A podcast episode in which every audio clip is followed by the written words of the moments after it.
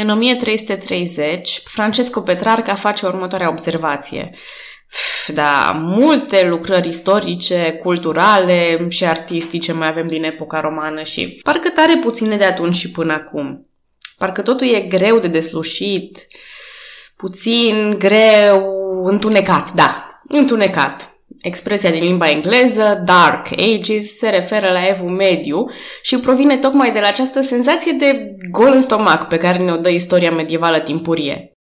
Dar termenul a ajuns să însemne mai mult de atât. Dincolo de lipsa informației sau a operelor de artă, epoca întunecată înseamnă pentru mulți o perioadă de regres, în care civilizația romană a fost uitată și oamenii au ajuns din nou niște brute.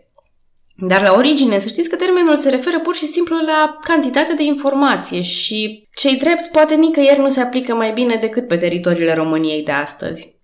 Bună, numele meu este Călina și astăzi voi vorbi despre epoca întunecată, despre evul mediu timpuriu pe teritoriile României de astăzi. Avem avantajul de a fi consumat câteva migrații dinainte, prin episoadele anterioare.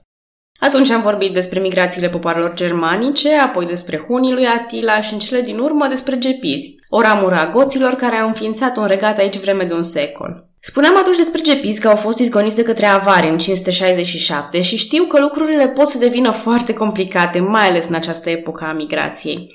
Și aici am un fel de paradox, pentru că vreau să vorbesc despre asta ca să știți că s-au întâmplat lucruri și în perioada asta, dar de asemenea știu că va fi destul de greu de urmărit. Și atunci, simțiți-vă absolut îndreptățiți de a trece peste câteva episoade când se mai, uh, când se mai adună. Dar momentan, haideți să vedem ce s-a întâmplat mai departe cu avarii. Sau, înainte de a ne ocupa de avari, mai avem de făcut un mic pas înapoi în istorie. În episodul 12, Adendum, mi-am permis să fac un top personal al celor mai buni împărați romani, unde pe locul 2 stătea Justinian. Și am justificat atunci și faptul că el a condus Imperiul Roman de Est, iar mulți poate îl descalifică din acest motiv. Poate că ar trebui ca al doilea cel mai bun împărat roman să fie un împărat al întregului imperiu. Dar Justinian a fost un fenomen și voi încerca să nu intru în prea multe detalii, fie ele oricât de picante, dacă nu privesc teritoriile de la nord de Dunăre. Însă este imposibil a continua prin istorie fără a vorbi măcar puțin de Justinian. Uite, în 527 accede la tron nepotul împăratului de atunci, Justin.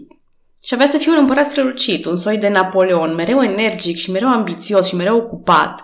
A reușit parțial să recucerească partea vestică a Imperiului Roman, a reformat metodele de colectare ale taxelor, s-a implicat în dispute teologice și în compilarea unui cod de legi care și astăzi stă la baza codului civil din multe state. A ordonat la Constantinopol construirea catedralei Hagia Sofia, care era atunci cea mai mare clădire din lume și o minune a tehnicii și ingineriei.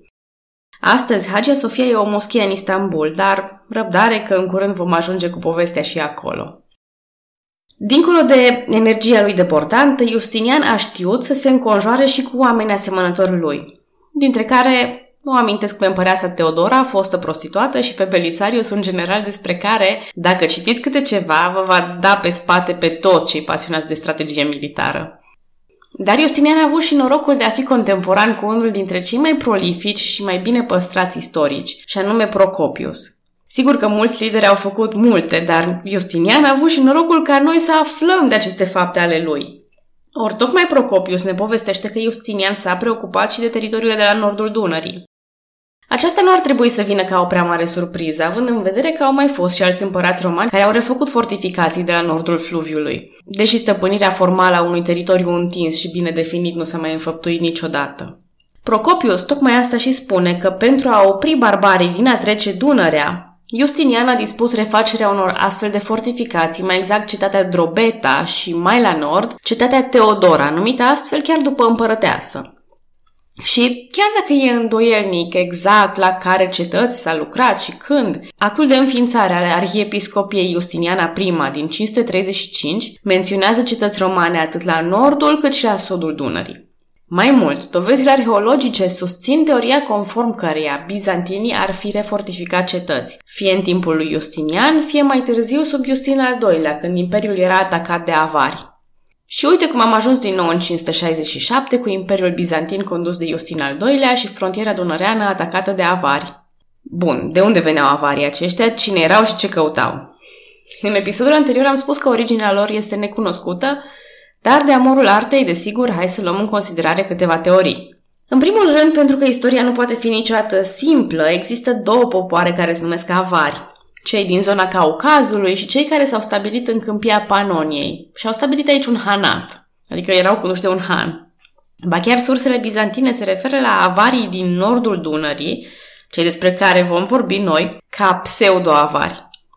Unele cronici chinezești îi pomenesc pe avari ca fiind originari din depresiunea Tarim, în extrema vestică a Chinei, sau ca proto-mongol din Asia Centrală. Alte teorii spun că avarii ar fi fino-ugrici, iar presupunerea cea mai acceptată de către istorici este o origine turcică. Indiferent de unde proveneau sau ce trăsături aveau, ce știm este că avarii au fost împinși spre vest, la oaltă cu hunii, din cauza conflictelor militare cu sabirii.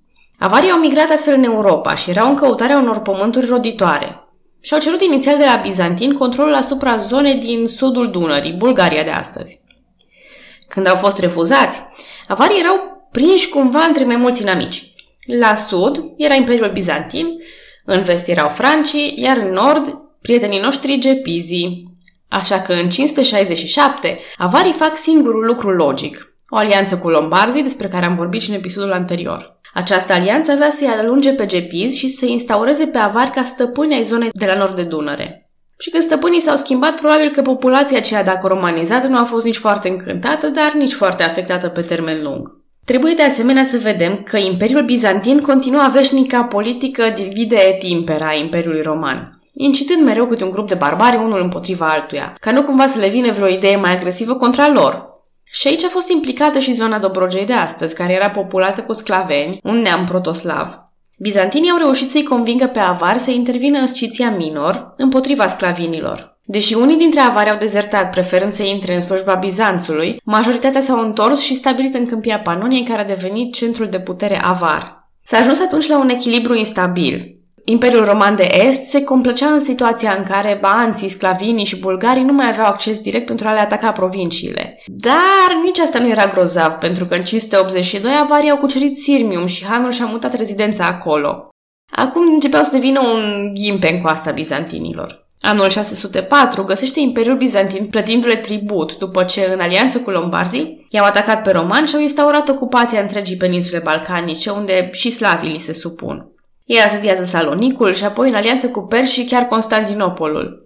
Partea bună, sau rea, cine știe, este că avarii nu rămân veșnic o provocare, iar căderea hanatului lor va fi o implozie clasică, similară cu cea a hunilor.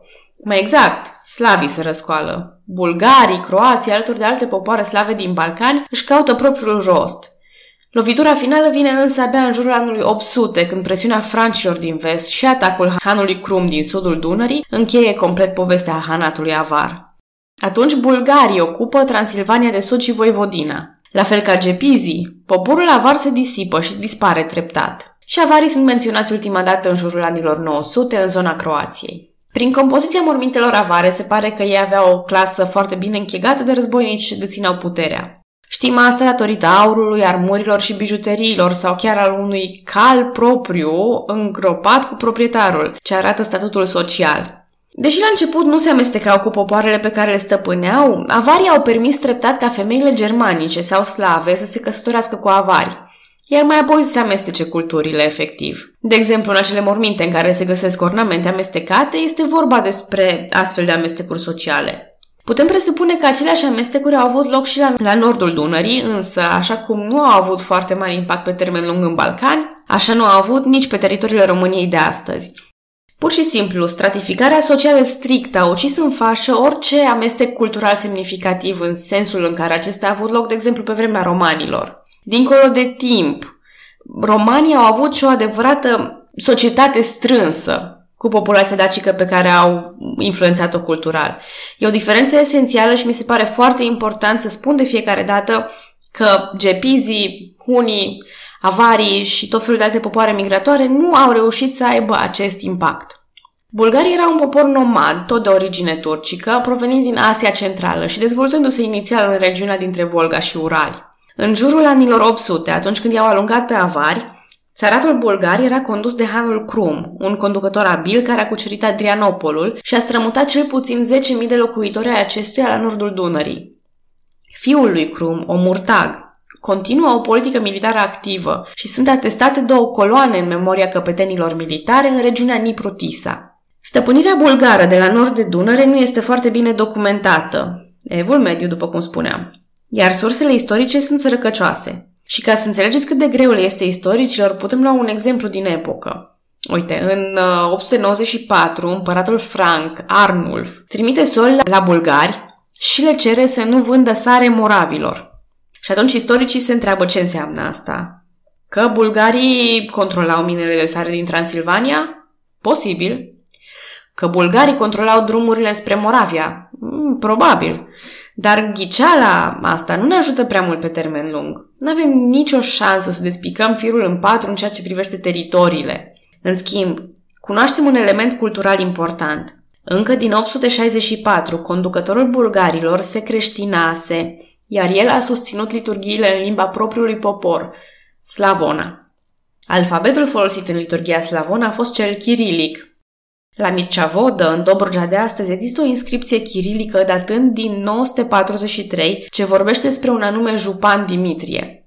Momentan nu putem presupune că acest alfabet era folosit la nordul Dunării, dar în curând se vor prinde și aici germenii bisericilor ortodoxe cu liturghii slavone.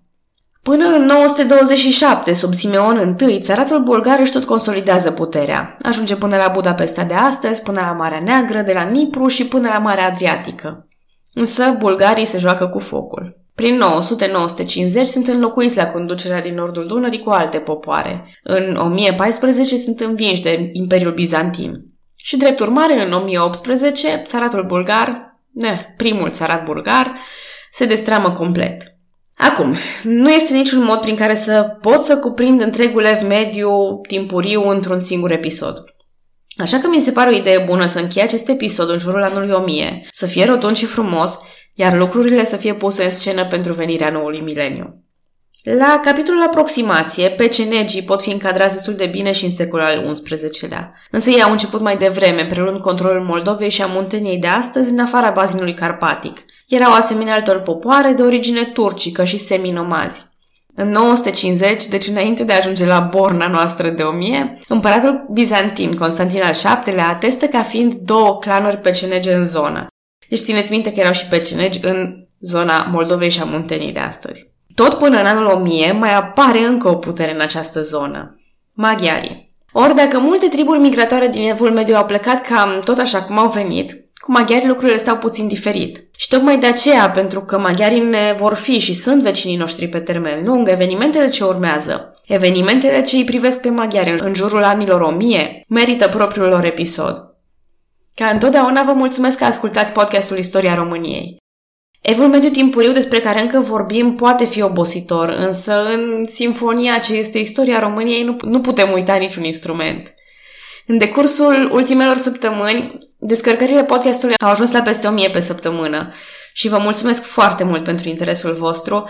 Apreciez orice opinie, sugestie, reclamație sau vorbă pe pagina de Facebook sau folosind formularul de contacte pe site-ul istoria.live.